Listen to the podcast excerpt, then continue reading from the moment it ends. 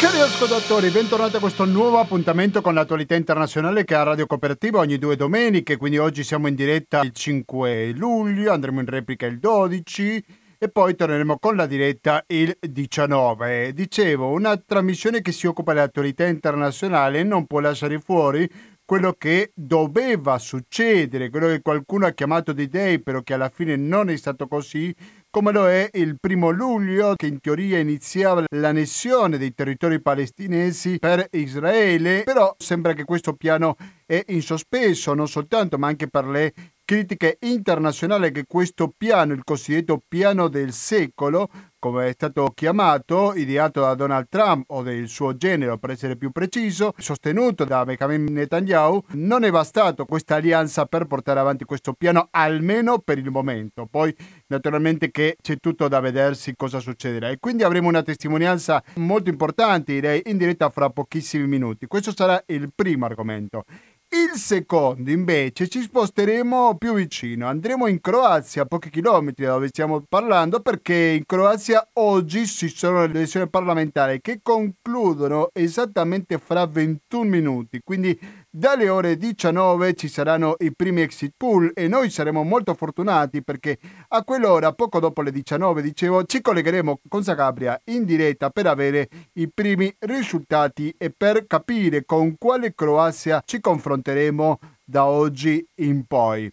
Questo sarà il secondo argomento. Il terzo e ultimo tema, ma non per importanza naturalmente, è il genocidio ruandese. Dal 6 aprile 1994 fino a luglio dello stesso anno si è portato avanti un genocidio che ha portato la vita di circa 900.000 persone, per lo più civili, però tanti si sono dimenticati questa data, però ci sono tanti della società civile che si fanno presente, che cercano di aiutare nella misura del possibile, però attraverso la gente del posto, la società ruandese. Parleremo con una persona che il Ruanda lo conosce bene e quindi ci racconterà da una parte come ricorda il genocidio ruandese, la società civile, ma anche cosa sta facendo l'associazione alla quale la nostra intervistata appartiene. Quindi questi saranno i tre argomenti di cui parlerà questo speciale Gustavo Claros, 120 82 301 il conto corrente postale, RID bancario, il pago elettronico, il contributo con l'associazione Amici Radio Cooperativa sono i metodi alternativi per darci una mano. Quindi mi raccomando, continuate l'ascolto di Radio Cooperativa. Torniamo fra poco.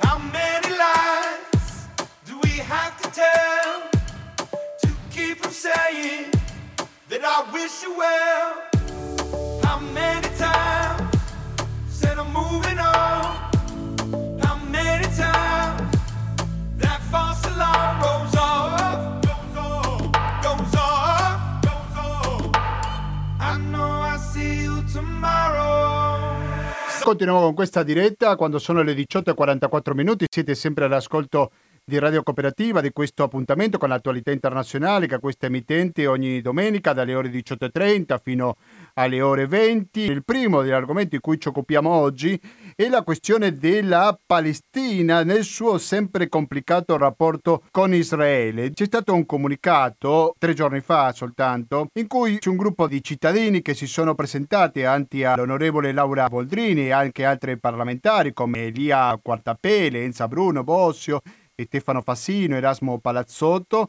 Per cosa? Per chiedere che l'Europa in generale, l'Italia in particolare, si esprimano contro l'annessione dei territori palestinesi molto contestata da parte della comunità internazionale. Fra le persone che si sono presentate davanti a questi parlamentari c'è anche Luisa Morgantini per la società civile palestina. Luisa Morgantini è dall'altra parte della linea alla quale do il benvenuto. Pronto e bentornata Luisa. Grazie, buonasera. Buonasera, grazie Luisa per la sua disponibilità con Radio Cooperativa. Dunque, vuole raccontarci un po' di cosa si è trattato questo incontro che ha avuto luogo il primo luglio, giusto? Sì, il primo luglio. Ma intanto in realtà i parlamentari avevano già preso posizioni, 70 parlamentari, tra i quali appunto anche quelli presenti alla nostra riunione, avevano inviato una lettera al presidente Conte per dire Conte prendi posizione, dobbiamo dire con chiarezza che siamo contro l'annessione dei territori occupati palestinesi da parte di Israele.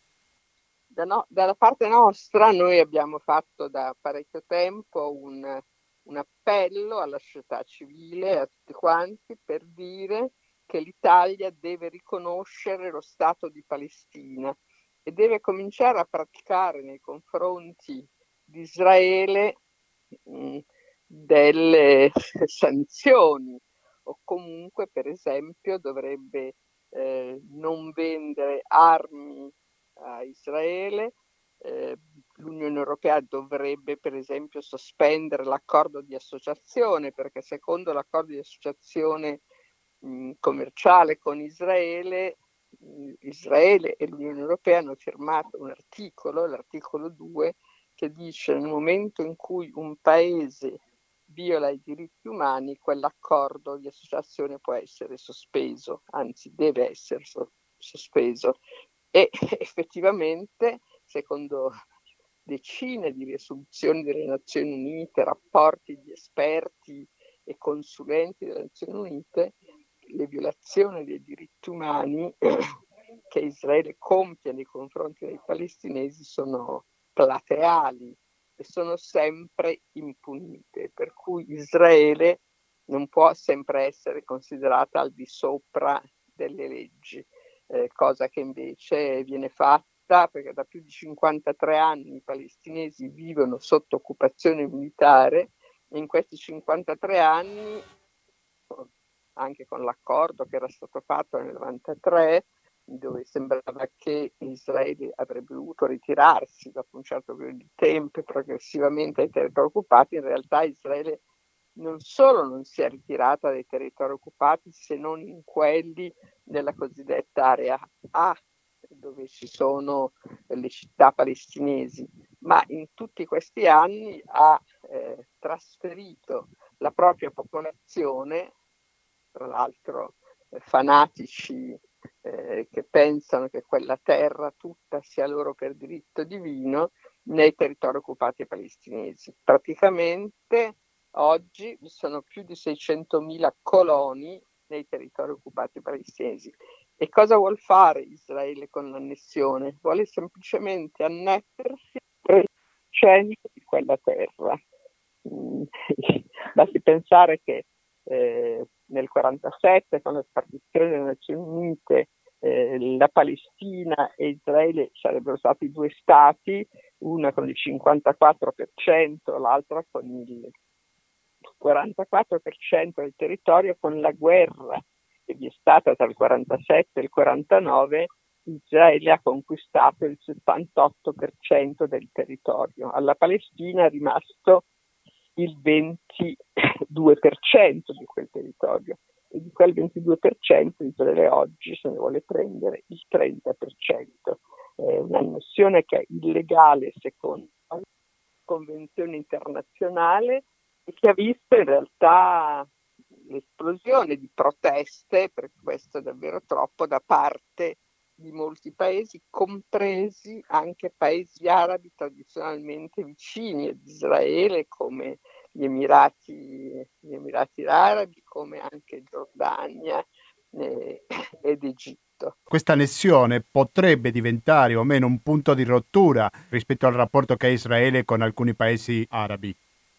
Beh sì, certamente con Giordania, la Giordania giustamente anche perché Israele vorrebbe annettere tutta la valle del Giordano, che è la valle che una volta era il cestino del pane per i palestinesi, che adesso è diventata invece per i pochissimi palestinesi che ancora vivono lì, perché in tutti questi anni Israele ha fatto un'evacuazione dei, dei, dei contadini palestinesi che vivono nella Valle del Giordano, la Valle del Giordano è confinante con la Giordania e quindi eh, sia molto forte eh, rispetto alla Val Giordania e ha detto esplicitamente che l'annessione non è ammessa e quindi que- devo dire che questo ha preoccupato anche Trump e l'amministrazione Trump che invece aveva dato praticamente il segnale verde per l'annessione coloniale dicendo che mh, i territori potevano essere annessi da Israele così come avevano annesso il Golan.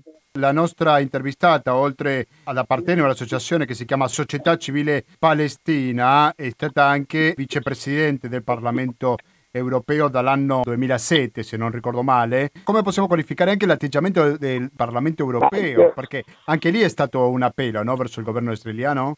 Devo dire che l'Europa, come dicevano sempre sia americani che israeliani, è un grande pagatore ma non un giocatore, nel senso che noi sosteniamo da anni e anni eh, l'economia palestinese che altrimenti sarebbe veramente precaria visto che Israele impedisce qualsiasi movimento di merci se non è sotto il suo controllo da parte della Palestina.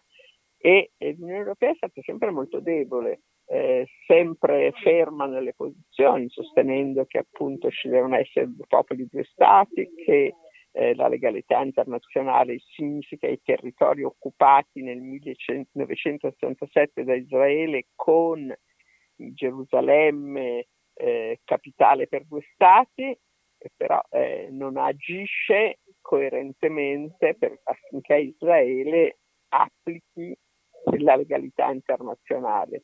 Eh, dicevo prima che Israele è sempre di sopra delle leggi perché si ha sempre il timore che eh, chissà cosa succede se noi mostriamo a Israele che siamo duri con, con lei. Hanno fatto, L'Europa ha fatto le sanzioni, è riuscita a trovare una posizione unitaria, ha fatto le sanzioni alla Russia per quel che riguarda la Crimea, ha fatto tantissime altre sanzioni, Iran, eccetera. Non si capisce perché anche verso Israele l'Europa non debba usare il diritto e quindi dire ad Israele basta, il diritto va va rispettato. Purtroppo c'è una divisione anche all'interno dell'Europa, eh, voi sapete che il Consiglio dei Ministri europei non può assumere una decisione a meno che eh, ci sia una visione unanime dei Ministri del Consiglio, in questo caso la visione unanime non c'è perché ci sono paesi che comincerebbero a praticare anche delle limitazioni ad Israele, ma ci sono altri paesi come Ungheria, Polonia, ed altre che invece sono molto restie, anzi addirittura hanno sostenuto il piano Trump. Se continuiamo a pensare alle reazioni internazionali, vediamo due posizioni molto contrastanti fra di loro, almeno in apparenza. Da una parte le Nazioni Unite che una decina di giorni fa ha detto con l'annessione fermerete la pace, l'ha detto l'ONU a Israele, mentre che dall'altra parte gli Stati Uniti, un po' come ci accennava anche lei prima, visto Morgantini, ha detto a questo punto ogni decisione spetta a Gerusalemme. Non so, sembra una posizione assai simile a quella un po' lavarsi le mani? Come la possiamo interpretare? Gerusalemme in che senso? Scusami. No, dico o, a questo punto ogni decisione spetta a Gerusalemme, ha detto eh, Pompeo, il segretario di Stato statunitense. Ma non ho capito perché a Gerusalemme. Gerusalemme che cosa deve decidere? Israele per noi europei e per, e per, le Nazioni Unite Gerusalemme non è la capitale dello Stato di, dello Stato di Israele. Mm, tant'è sì, vero che no, non, non, a caso magari Mike Pompeo ha parlato di Gerusalemme quando lo ricordiamo no, il recente spostamento Pompeo, dell'ambasciata. Trump, no? ha, Trump ha trasferito, dice di trasferire l'ambasciata che era Tel Aviv perché praticamente tutte le ambasciate mh, del mondo tranne piccolissime, eh, hanno l'ambasciata a Tel Aviv perché non riconoscono Gerusalemme in quanto capitale dello Stato di Israele, perché secondo la, la legalità internazionale Gerusalemme dovrebbe essere capitale condivisa. E invece Trump ha calpestato ogni diritto e ha deciso, eh, come Stati Uniti, di trasferire la propria ambasciata da Tel Aviv a Gerusalemme.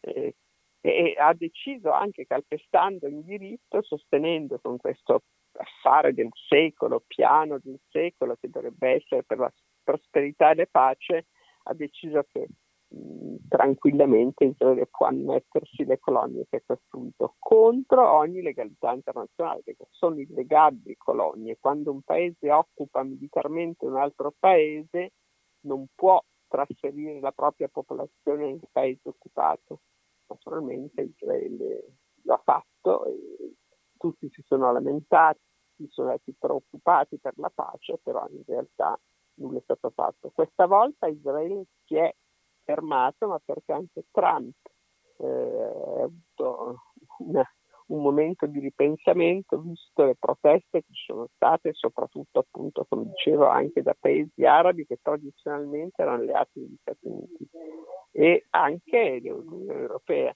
Quindi, e eh, anche le Nazioni Unite eh, sì. e anche la società civile. Noi abbiamo fatto manifestazioni contro l'annessione, parlament- parlamenti europei si sono mossi, hanno fatto risoluzioni contro l'annessione. Però eh, Israele avanza lo stesso, cioè l'annessione non la fa adesso, l'ha, spostata perlomeno l'annessione del Val Giordano, però continua mh, ogni giorno a fare un'operazione di pulizia etnica della Valle del Giordano, continua a distruggere eh, tende, a distruggere il conduttore d'acqua, a impedire ai contadini ai pastori di vivere nella Valle del Giordano.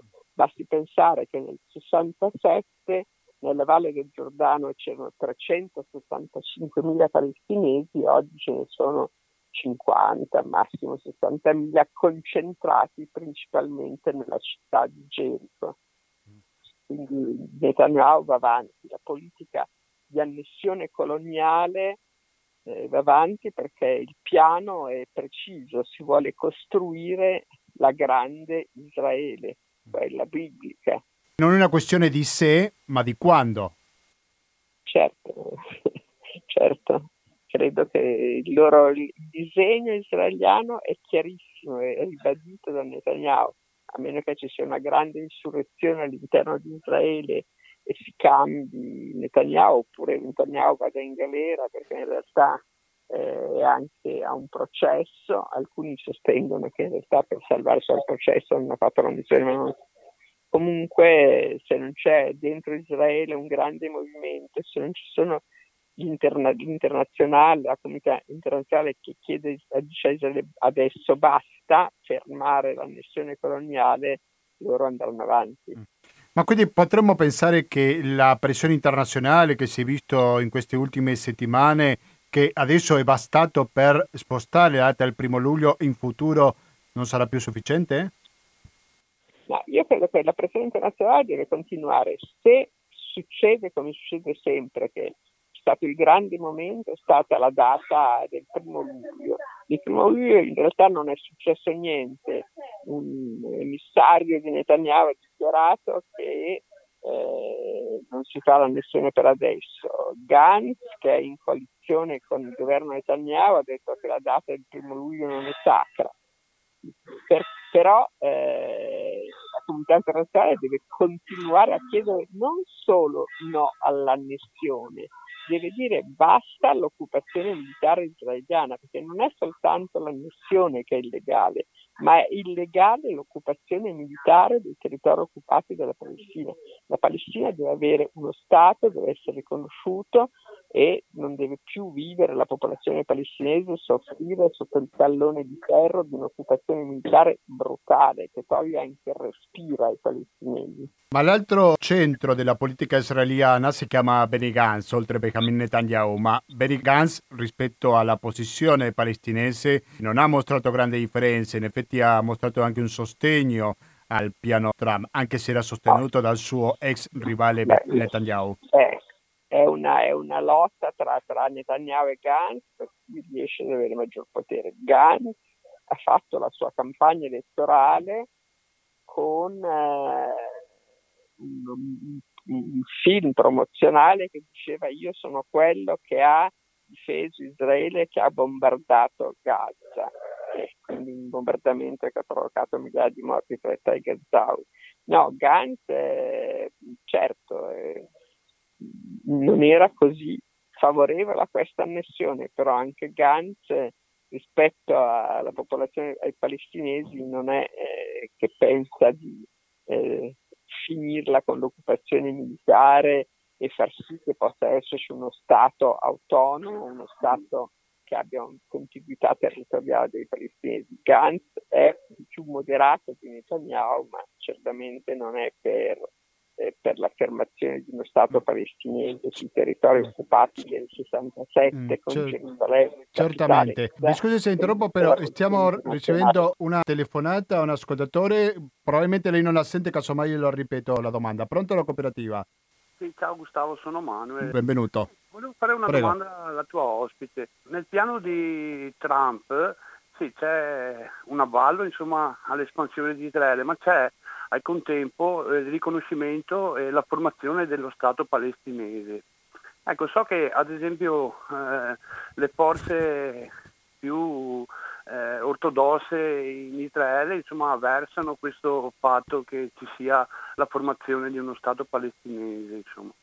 Io non lo so, è un vecchio problema che ci trascina da anni, quello dei due Stati e uno Stato solo. Ecco, volevo sapere eh, dalla tua ospite insomma, eh, quali sono anche le reazioni in Israele rispetto alla possibilità di uno Stato palestinese che secondo me avrebbe, eh, sì, forse non, non, riducerebbe i conflitti, ma insomma darebbe una dignità anche a quelle popolazioni. Insomma, ecco. sì, sì. Molto Volevo chiaro. sapere questo. Grazie ciao. Manuel, un ciao, saluto. Ciao. Le riassumo in poche parole quello che ci chiedeva il nostro ospite. Qual è la reazione dentro la società palestinese? Lui ti ricordava molto giustamente che ci sono anche dei settori ultra religiosi all'interno di Israele che rifiutavano il piano Trump per il semplice motivo che riconoscerebbe anche l'esistenza dello Stato palestinese in futuro. Non so se possiamo certo, approfondire un, un po' di più sulla reazione all'interno di Israele a questo piano all'interno di Israele? Esatto, sì.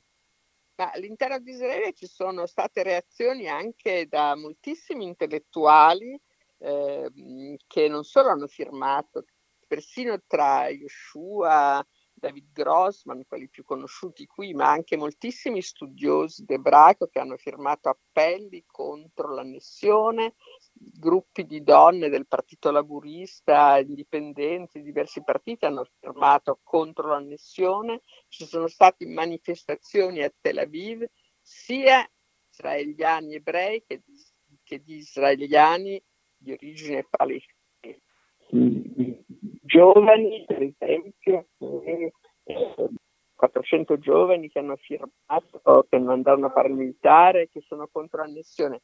C'è stato contro l'annessione un movimento abbastanza attivo, hanno manifestato davanti alle case di Netanyahu, eccetera.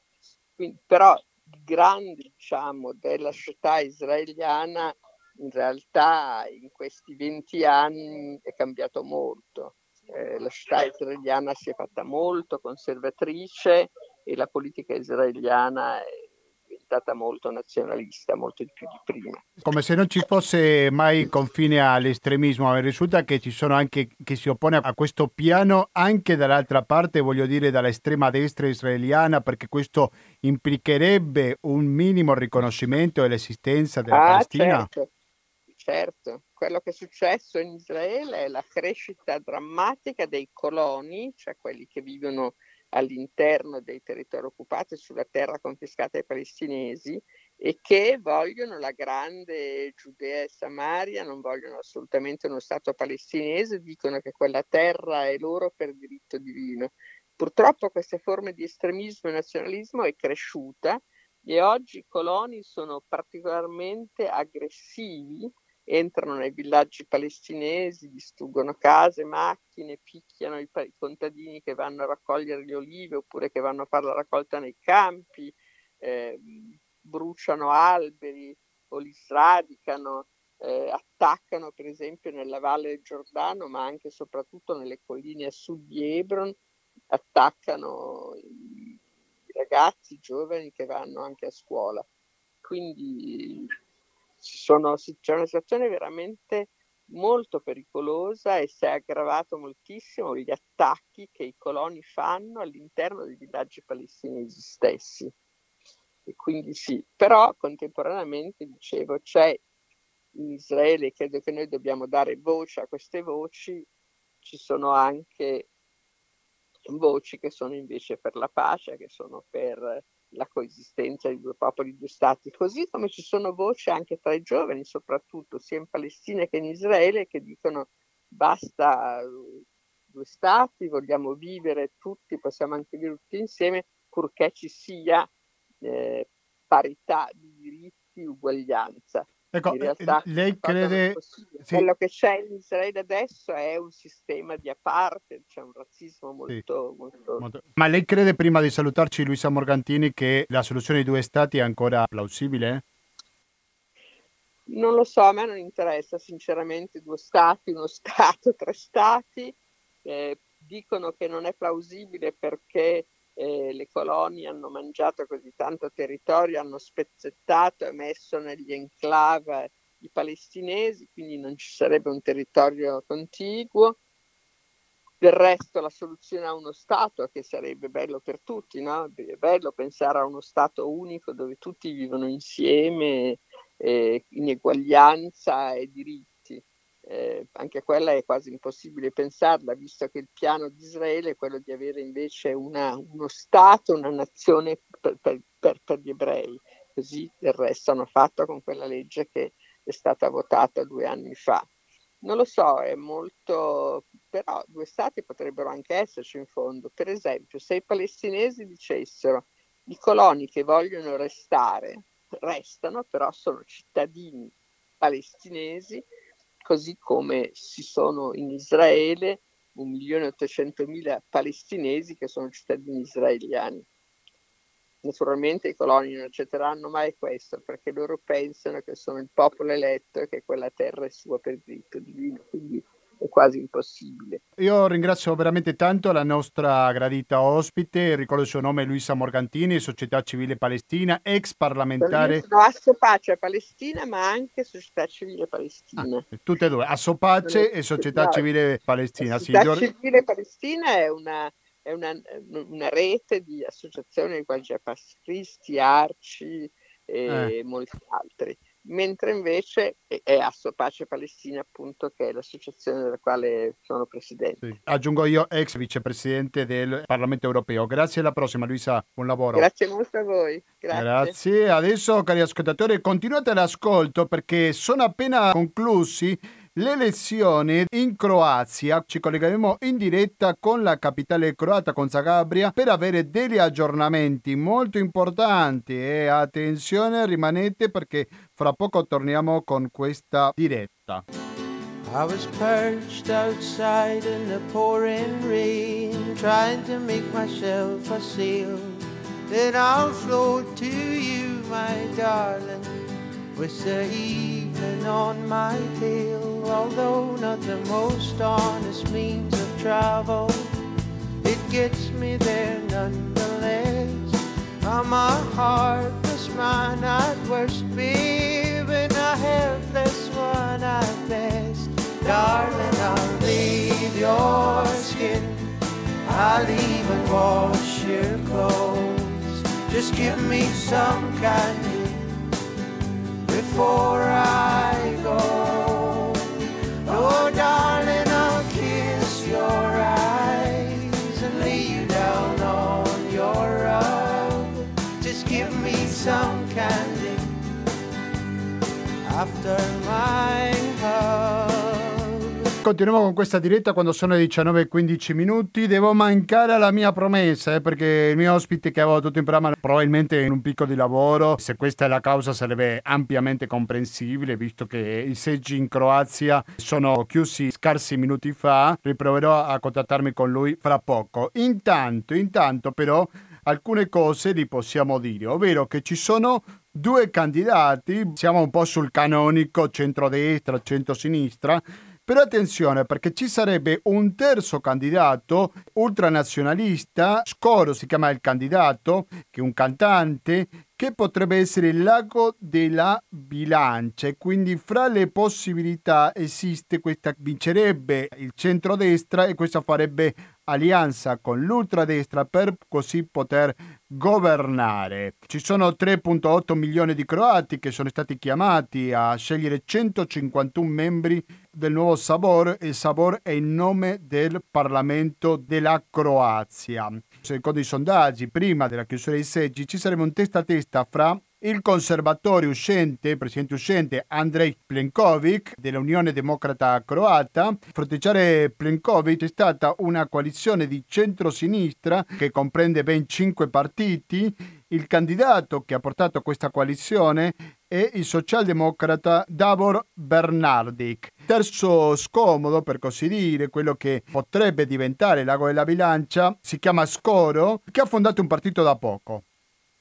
Che era meglio non fondarlo, aggiungerei io, perché è un partito di estrema destra, il nome è Movimento per la Patria, che secondo i sondaggi raggiungerebbe un 13%. Per questo potrebbe essere l'ago della bilancia. In effetti ci sono in tanti che vedono come un scenario probabile un'alleanza tra i conservatori e gli estremisti di Scoro. E in questo modo il governo si sposterebbe più a destra, mentre che una coalizione fra il governo di centrodestra e la sinistra è molto meno probabile. Questi sono alcuni, un panorama molto generico di quello che ci saranno nelle elezioni. Rimanete all'ascolto della cooperativa, fra poco torniamo con la diretta. Henrietta, sentiamo adesso di De Fratellis.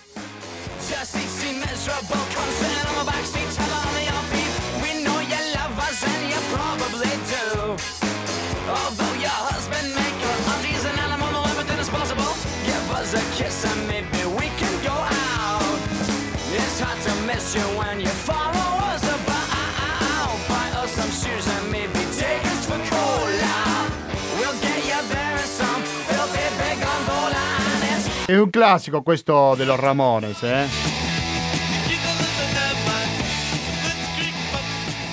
Ma non meno classico è l'informazione un po' diversa che cerca di dare Radio Cooperativa che vive grazie al vostro contributo al conto corrente postale 120 82 301, al RID bancario, al pago elettronico e al contributo con l'associazione Amici Radio Cooperativa. Ricordo che lo potete detrarre dalle tasse con il 5 per 1000. Prima vi dicevo che parlavo di Croazia, vabbè, il bello della diretta è che ci sono sempre gli imprevisti, la perfezione non è una cosa di questo mondo. Quello che sicuramente è assai lontano dalla perfezione è quello che è successo in Ruanda nel 1994, quando un genocidio si è portato via la vita di circa 900.000 persone. Proviamo a capire un po' come si ricorda adesso, 26 anni dopo, questa data, ma per sapere, dico, cosa meglio che parlare con una persona che ha vissuto sicuramente con questa realtà, nel senso che conosce molto bene la società ruandesa, come lo è il caso di Lucia Bressan. Lucia Bressan, buonasera e benvenuta a Radio Cooperativa. Mi sente? Sì, sì, la sento ah, bene. Ok, grazie mille per la sua disponibilità. Lucia, allora, la prima domanda che vorrei fare è stata di recente, no? In Ruanda, quando è andata, se posso chiedere?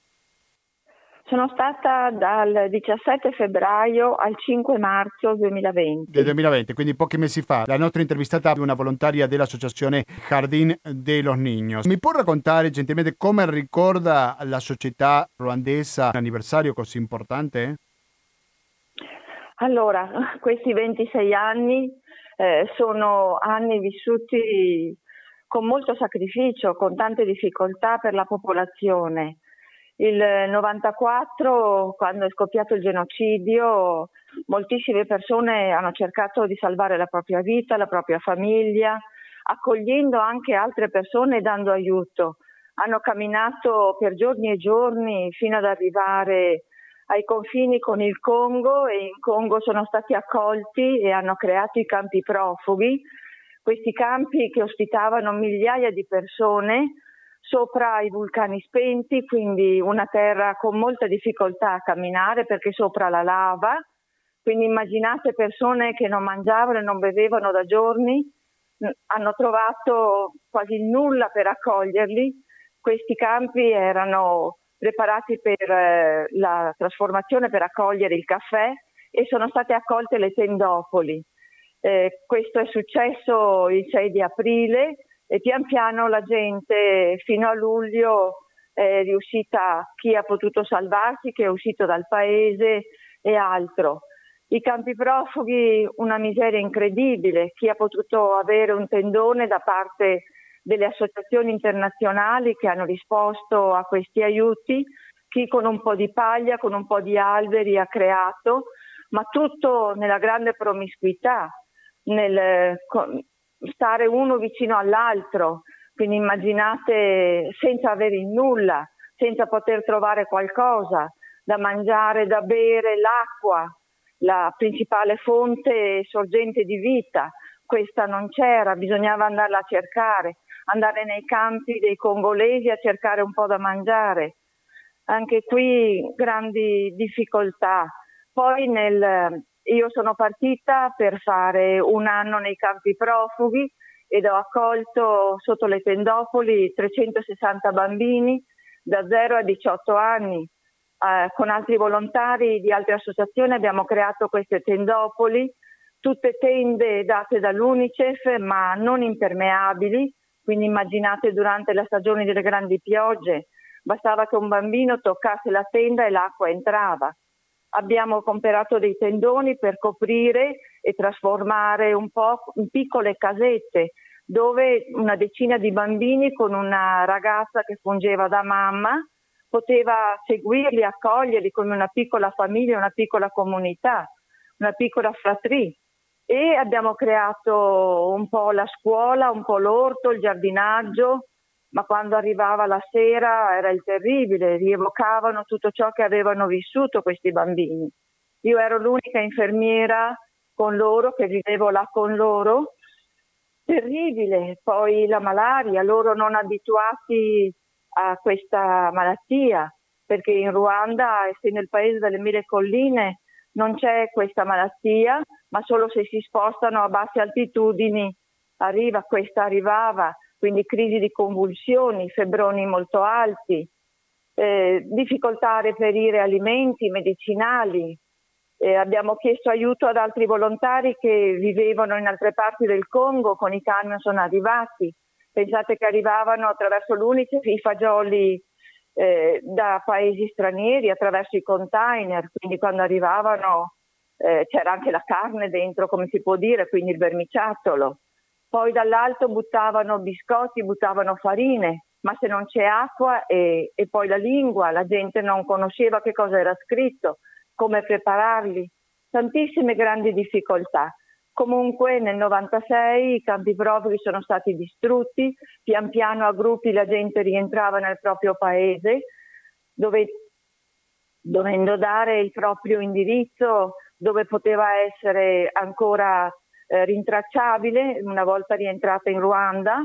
E nel 96 quando i campi sono stati distrutti io ho cominciato allora il collegamento con la Caritas di Ruengeri che è la Caritas prossima al, Ruanda, al Congo confinante a 70 km con loro abbiamo cominciato ad accogliere queste persone che arrivavano a ricostruire le case che non esistevano più, ad accogliere i bambini in piccoli gruppi, nelle case famiglia, piccoli orfanatrofi, poterli seguire, eh, fare come una parvenza almeno di famiglia, creare un po' la situazione per allentare. E le mamme, la maggior parte vedove, con bambini a carico, con gravidanze non accolte perché bambini di etnia diversa, lo stupro era un po' l'arma eh, di guerra anche questa, oltre al macete, a tutto il resto, se non muori di macete muori di AIDS, eh, a creare un piccolo hospice per accogliere i malati sieropositivi, perché venivano allontanati dalle famiglie, mamme e bambini, non conoscendo la malattia, erano terrorizzati da questo. Dopodiché abbiamo fatto formazione con dei volontari locali per diventare agenti sociosanitari e girare nei vari villaggi attraverso le cariche parrocchiali per poter capire, non arrivare alla fase terminale delle persone perché la moria era molto alta. Abbiamo cominciato la formazione, a creare piccoli progetti agricoli, a creare acquedotti, a creare un po' la scuola per i bambini, a creare delle borse di studio.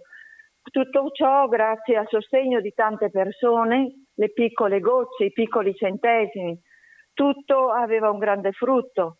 Dopodiché eh, tutto questo con i progetti agricoli le mamme cominciavano ad avere un po' di fondi, a poter esprimere tutto ciò che hanno vissuto, a trovarsi con altre, a gruppi, nei vari villaggi, a mettere un mulino, a creare questa agricoltura, a creare l'orto, a dare il microcredito per poter avere un po' di soldi e comprare ciò che non trovavano o che non era possibile al mercato fare lo scambio con gli alimenti.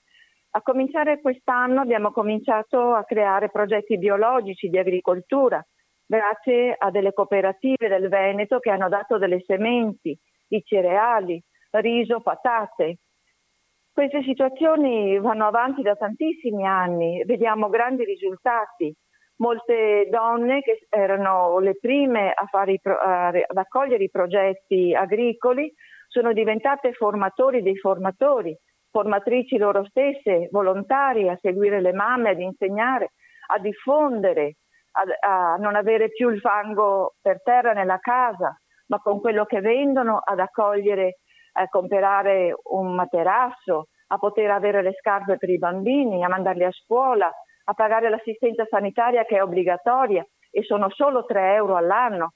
Quindi immaginate per ogni persona che le mamme non hanno possibilità. Eh, l'alto tasso di demografia fa sì, e la maggior parte sono 50-60% giovani, tutta la gioventù che è nata nel post-genocidio. All'inizio erano i fratelli più grandi, avendo perso i genitori, che diventavano genitori per i più piccoli, quindi non avere la possibilità di andare a scuola. Per questi abbiamo creato la formazione professionale, imparare un mestiere, evitare che le ragazze vivano di prostituzione sulla strada, un figlio sieropositivo, due bambini, riuscire a togliere, a creare progetti di cooperative eh, come le galline, le uova, altri piccoli progetti che loro stesse possono continuare. Poi a non creare dipendenza soprattutto, ma a creare autonomia, avere la grande soddisfazione di creare il proprio futuro con quel poco che possono accogliere, a mandare questi piccoli a scuola, a vedere, dopo aver terminato i sei anni delle scuole elementari, eh, riuscire molto bene, ma non avere la possibilità di comprare la divisa, le scarpe, eh, i testi, tutto il materiale didattico che serve.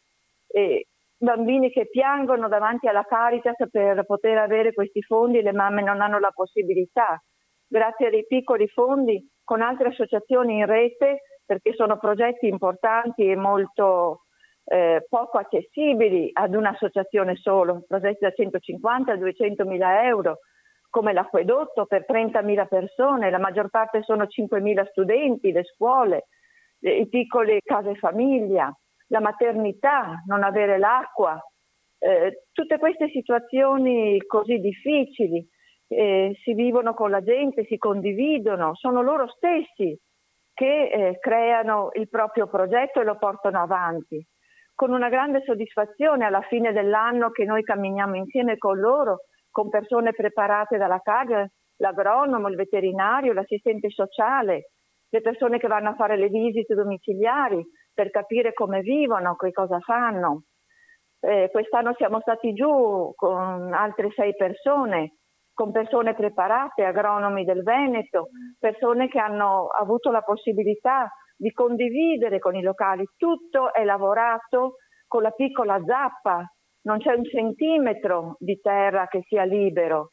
Fanno ore di cammino, i bambini soprattutto per cercare l'acqua, per poter fare la pulizia della casa, per lavarsi, per mangiare, che poi non è acqua potabile, raccolgono dalle pozzanghere quindi è sì, acqua era, contaminata. È, è, molto chiaro, siamo in colloquio con Lucia Bresan dell'Associazione Jardín de los Niños e guarda un po' le la ripercussione, sempre tornando al discorso dell'anniversario del genocidio, Time Magazine dà accenno a quello che un po' lei ci raccontava prima, quindi che in Ruanda lo stupro è stato usato come arma, arma di, di, guerra. guerra. Una storia che sicuramente si ripete in tante altre parti del mondo. No? Non so se possiamo raccontare qualcosa in più su questo tema, se lei ha avuto l'opportunità di parlare con qualche vittima di questa ignobile pratica.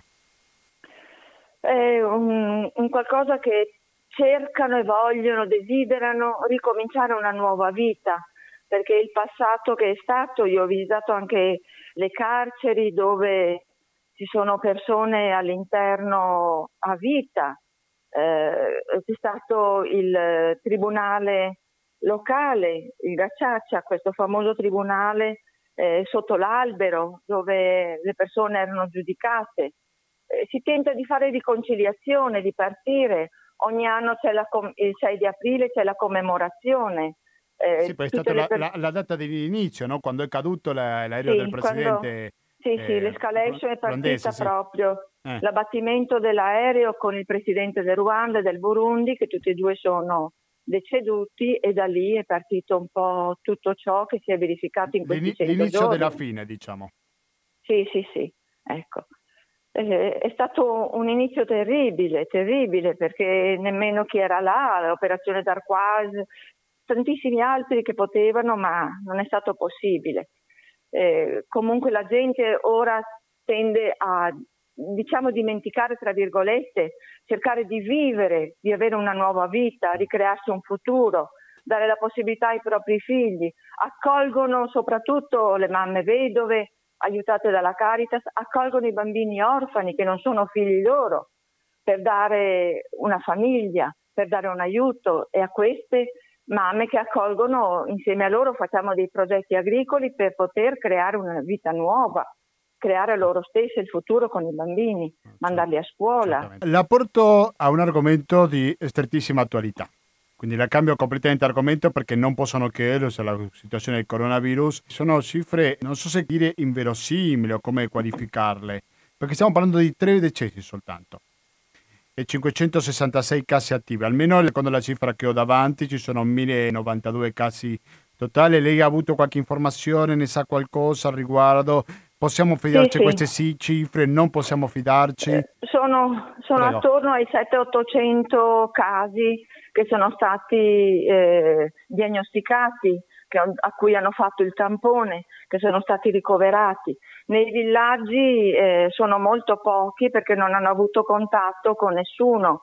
Eh, per loro la, la vita era meglio morire di Covid che morire di fame. Queste sono le conseguenze di questa malattia di questa pandemia che si è verificata per loro. Noi siamo intervenuti per dare una mano, non potevano andare a lavorare la terra, non potevano andare in nessun posto, spostarsi, non potevano andare al mercato a vendere i propri prodotti, non avevano nulla da mangiare. I bambini hanno cominciato ad andare a rubare negli orti degli altri per poter... La fame è terribile. Quindi questa è... Mi fa pensare onestamente che quello del Covid-19 è quasi poco meno che una barzelletta per questo paese. Sì, per loro sì, soprattutto nei villaggi è stata proprio la difficoltà delle conseguenze create dal Covid, perché hanno preso eh, di sana pianta tutte le varie restrizioni, in particolare far riferimento all'Italia, in cui la mascherina non si può andare, non si può spostare, ma loro che cosa hanno? Non hanno nemmeno l'acqua, come facevano a vivere? Quindi la grande difficoltà è stata, hanno trasportato quello che noi eh, abbiamo vissuto in un terreno in cui non era possibile fare questo. Grazie agli interventi a raccogliere nel giro di 24 ore abbiamo raccolto un po' di fondi e inviato per poter comprare alimenti e poi attraverso la Caritas hanno dato a queste famiglie bisognose. 2700 persone sono state aiutate ad avere un po' di riso, un po' di fagioli. Poi tutte le, le cose, i prezzi sono saliti quasi raddoppiati. Un chilo di fagioli che costava 500 franchi, valore di 50 centesimi, è salito ad un euro. Tutto è raddoppiato. E pensate che poi dopo il Covid, che continua ancora naturalmente le restrizioni, l'alluvione quindi dopo la stagione della, della secca è arrivata la stagione delle grandi piogge, l'alluvione. L'alluvione è stata terribile, eh, si vedevano le montagne con i bananeti che scendevano giù dalla forza dell'acqua, eh, la forza dell'acqua che mangiava l'asfalto delle strade, una violenza incredibile. 560 persone sono rimaste senza casa, distrutta completamente e molte non erano case solo di fango, ma case anche di mattoni di cui 380 famiglie senza completamente la casa. Sono tutte case da ricostruire, eh, sono stati ospitati nelle scuole perché tutto è stato chiuso, come da noi, ripartiranno a settembre e quindi le persone sono state accolte all'interno di questi ambienti. Ora bisognerà ricominciare a costruire qualche casa perché con settembre la scuola riparte e le famiglie devono uscire, lasciare libero eh, gli ambienti. Eh, noi abbiamo Perfetto. creato anche un caseificio nel 2015 pian piano in zone vulcaniche eh, le donne hanno cominciato a lavorare, con la casa abbiamo comprato 5 ettari di terra e eh, abbiamo creato una stalla. eh, e poi quindi le mucche, eccetera, eccetera. Il latte si è cominciato a lavorare da 250 litri di latte al giorno, siamo arrivati a 1000 litri e accanto è stato creato anche uno yogurtificio, quindi tutta la zona che ha il latte, le mamme lo vengono a portare, quelle più lontane lo vanno a prendere con la macchina nei bidoni. Loro stesse dopo un mese di aver venduto il latte hanno comprato i propri bidoni. È stata fatta formazione, sì, come eh. si fa a mungere, come si fa Insomma, un po' di attività. Lucia, sì, mi scusi se interrompo, sì, ma mi sembra mi che fermo. ci ra- racconta cose assai interessanti, quindi un giorno dobbiamo organizzarci per ospitarla qui in radio, così ci dedichiamo esclusivamente a questo paese africano. Per il momento devo salutarla, grazie mille Lucia Bressan dell'Associazione Cardin de los Niños. Grazie alla prossima Lucia. Grazie, grazie a tutti i sostenitori. Continuate all'ascolto di Radio Cooperativa. Fra poco torniamo con la diretta, ma adesso sì dovremo essere più fortunati e essere collegati con Zagreb per sapere l'exit pool di queste elezioni in Croazia che ci toccano direttamente. Stiamo parlando dell'altra parte della costa, ecco.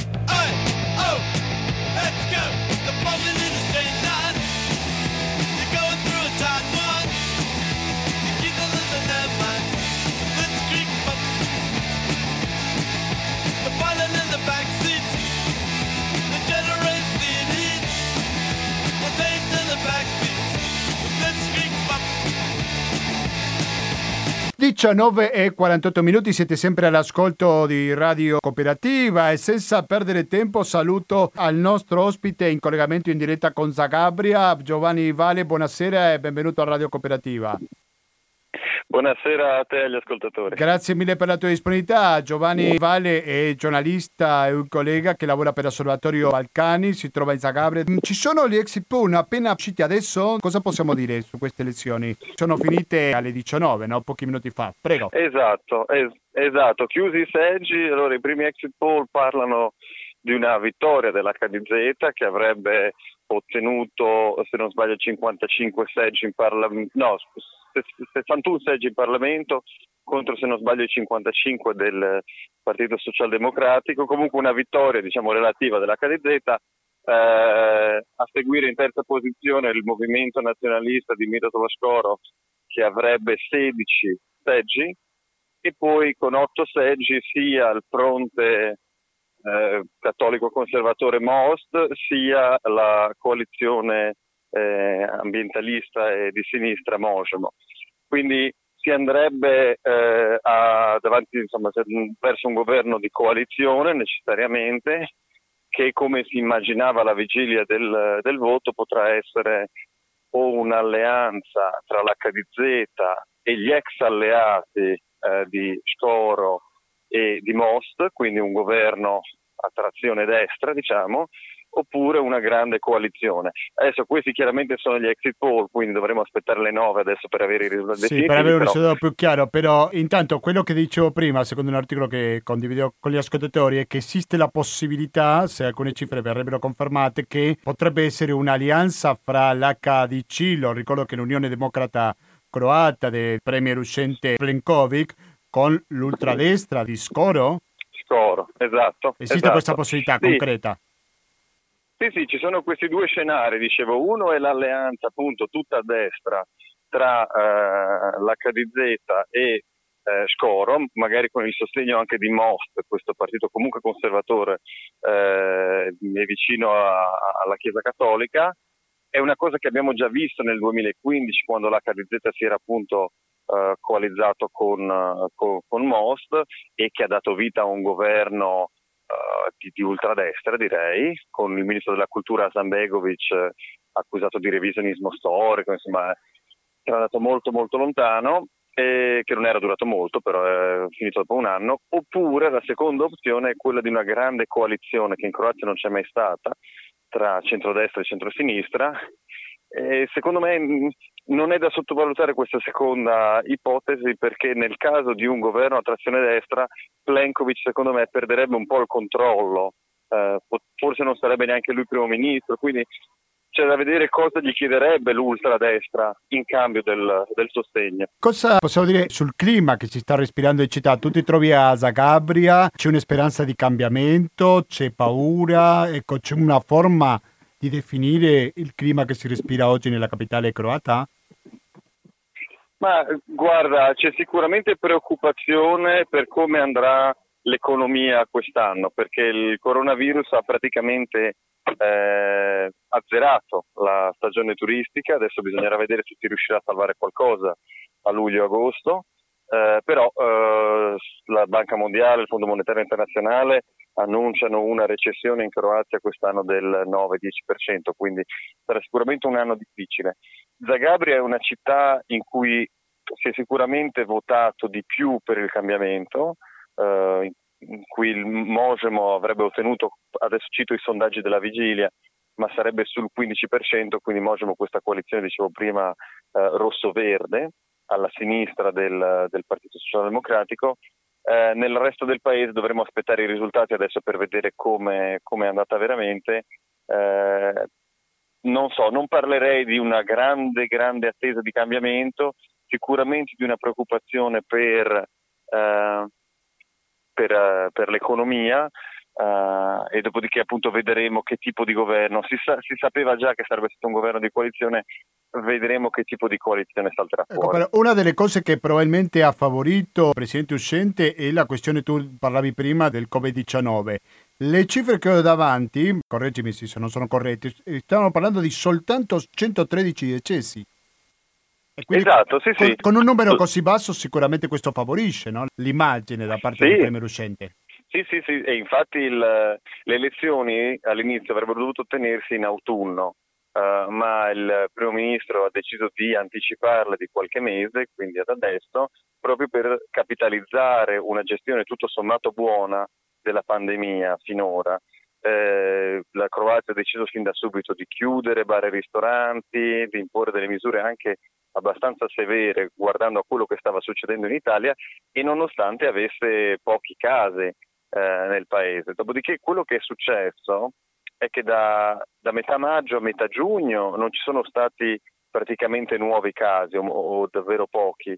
E dopodiché quando si è ricominciato a riaprire da metà giugno in poi, ad riaprire anche al turismo, i casi sono tornati a salire e negli ultimi giorni sono registrati, registrati alcuni picchi da quasi 100 casi al giorno eh, il numero di decessi rimane contenuto, però nelle, negli ultimi giorni, nelle ultime due settimane c'è stata una ripresa e questo ha, l'ha, l'ha, pagato Plenkovic eh, in campagna elettorale, soprattutto perché lui non so se gli ascoltatori hanno seguito questo, ma c'è stato un torneo di tennis qui in Croazia, sì. eh, organizzato sì. da Djokovic. Ecco. Anche lui si è contagiato, lui e la moglie, no? Esatto, Djokovic è risultato positivo al coronavirus e c'è stato questo, questo problema diciamo, dell'incontro tra Djokovic uh, e Andrei Plenkovic, in cui Plenkovic ha toccato la spalla di Djokovic e non ha voluto poi rispettare le due settimane di autoisolamento che sarebbero obbligatorie per chi incontra qui qualcuno uh, affetto da, insomma, da, da, da, coronavirus. Quindi eh, non ha voluto farlo, si è, ha comunque mostrato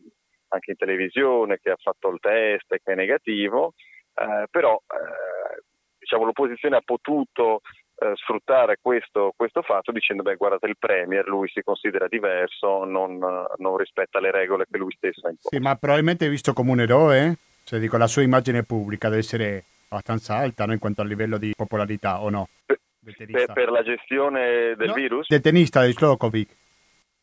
Ah, del tennista. Del tennista, sì, sì. Le, le, figure dello sport sono molto più popolari di molti politici, no? a volte succede in molti paesi. Prego. Sì, sì, beh, immagino, immagino. Uh, io poi, mm, forse qui Djokovic non è, non è, così popolare come a Belgrado, ma... Ha ah, una certa popolarità, sì, sì. Allora, eh, prima di salutarci, Giovanni Vale, io non posso non chiederti sulla questione dell'immigrazione e dell'atteggiamento della polizia. Il governo croata non è stato precisamente un esempio di grandissimo rispetto per i diritti umani, per i diritti dei migranti, Assolutamente. soprattutto nell'atteggiamento della polizia verso i migranti. Ecco, uh-huh. Cosa possiamo dire al riguardo, per favore?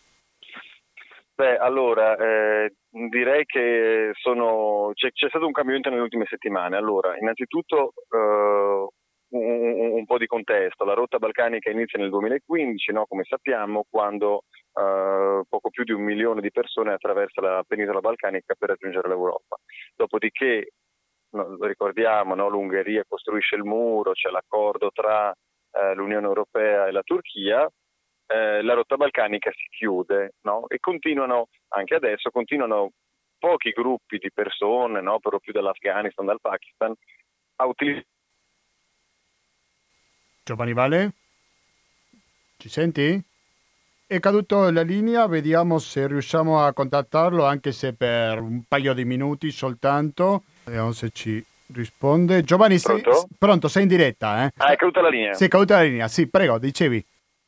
Ecco, ti dicevo che insomma da quattro anni la polizia croata è accusata di maltrattamenti ai migranti, no? di, uh, di, violenze e ti dicevo all'inizio nelle ultime settimane c'è stata una novità nel senso che uh, Amnesty International ha denunciato delle vere e proprie torture, uh, un fatto veramente, veramente esecrabile, insomma migranti pestati pesantemente con gambe rotte e poi umiliati, la polizia avrebbe eh, uso il condizionale perché ovviamente non c'è stato un processo, avrebbe eh, cosparso loro ketchup e maionese sulle ferite, insomma qualcosa di veramente, veramente brutto anche da raccontare. E due poliziotti non, non, non legati a questo caso ma legati a un altro caso di violenza sono stati sospesi per la prima volta in quattro anni. La Commissione europea ha annunciato una missione di controllo in Croazia, quindi c'è un piccolo cambiamento. Eh, Resta il fatto che appunto la polizia croata si, si, sta comportando in questo modo, quindi non sta assolutamente rispettando i diritti umani al confine con la Bosnia. Eh, se si vuole fare un passo in più nell'analisi, va detto che eh, l'Unione Europea lascia che sia lo Stato che si trova al confine esterno dell'Unione a gestire eh, come crede il problema dell'immigrazione eh, quindi c'è un problema anche di ipocrisia a livello, a livello, europeo. E forse di questo fa forza anche il candidato di ultradestra, no? il cantante. Sì, sì, scoro. Eh beh, eh, il risultato, adesso vedremo quali saranno i risultati definitivi. Eh, ehm, I sondaggi lo davano attorno al, se non sbaglio, 10-12%. Avrebbe ottenuto 16 mandati, quindi una forza eh, rilevante, direi eh, sicuramente dei mandati che ha sottratto all'HDZ, eh, però appunto il fatto che sia nata da una costola dell'HDZ un movimento di estrema destra che, eh, che esiste, insomma, potrebbe anche aiutare il partito di Plenkovic, quindi la, la destra eh, croata quella istituzionale, l'HDZ, a diventare più moderata, insomma, a liberarsi di questo spettro del, dell'ultranazionalismo che ha sempre avuto al suo interno. Quindi non è necessariamente una brutta idea che una brutta cosa che gli ultranazionalisti abbiano deciso di abbandonare la KDZ per formare la loro nuova casa. Sì. Adesso vedremo se appunto le due cose si al- formeranno una coalizione tra di loro oppure no. E quindi questo lo scopriremo fra pochi istanti, probabilmente alle 9 ci saranno, tu dicevi, i primi dati ufficiali, giusto? Esatto, quindi sì. fra un'ora, Ma poi sicur- sì. No, no, poi dicevo sicuramente servirà, passerà qualche giorno prima che ci sia un'alleanza, però diciamo alle 9 già sapremo come sarà il nuovo Parlamento croato. Perfetto. Grazie Giovanni Valle, di Osservatorio Balcani. Grazie mille. Grazie a voi e agli ascoltatori, buona serata. Buona serata, era Giovanni Valli che da Zagreb ci raccontava gli exit poll e eh, le cose molto concrete. Mi è piaciuto perché ci raccontava il clima, no? il clima che si sta respirando. Adesso, cari ascoltatori, sono le 20 e un minuto, quindi con un minuto di ritardo, però vi saluto perché è arrivato il momento di ascoltare Matea Resistente che andrà avanti dalle 20.10 fino alle 21.40 se ci ascoltate in diretta il 5 luglio e dopo dalle ore 21.50 sentiremo pensieri e parole. Se invece ci ascoltate in replica il 12 luglio, dalle 21.50 ascolterete che musica è. Ecco, ho detto che una trasmissione possibile farà una settimana. Non voglio esagerare, però eh, ragazzi c'è bisogno del vostro contributo, se no come facciamo ad andare avanti? Allora la domanda è come contribuire con Radio Cooperativa? Le risposte sono quattro. Uno, 120 82 301 che è il conto corrente postale, 2 il RID bancario, 3 pago elettronico, 4 il contributo con l'associazione Amici di Radio Cooperativa, quindi di una o altra maniera ma contribuite con questa radio anche in questo anno così difficile come lo è il 2020. Basta, da Gustavo Claros non mi resta più che salutarvi, noi ci risentiamo domani alla rassegna stampa. Grazie e alla prossima!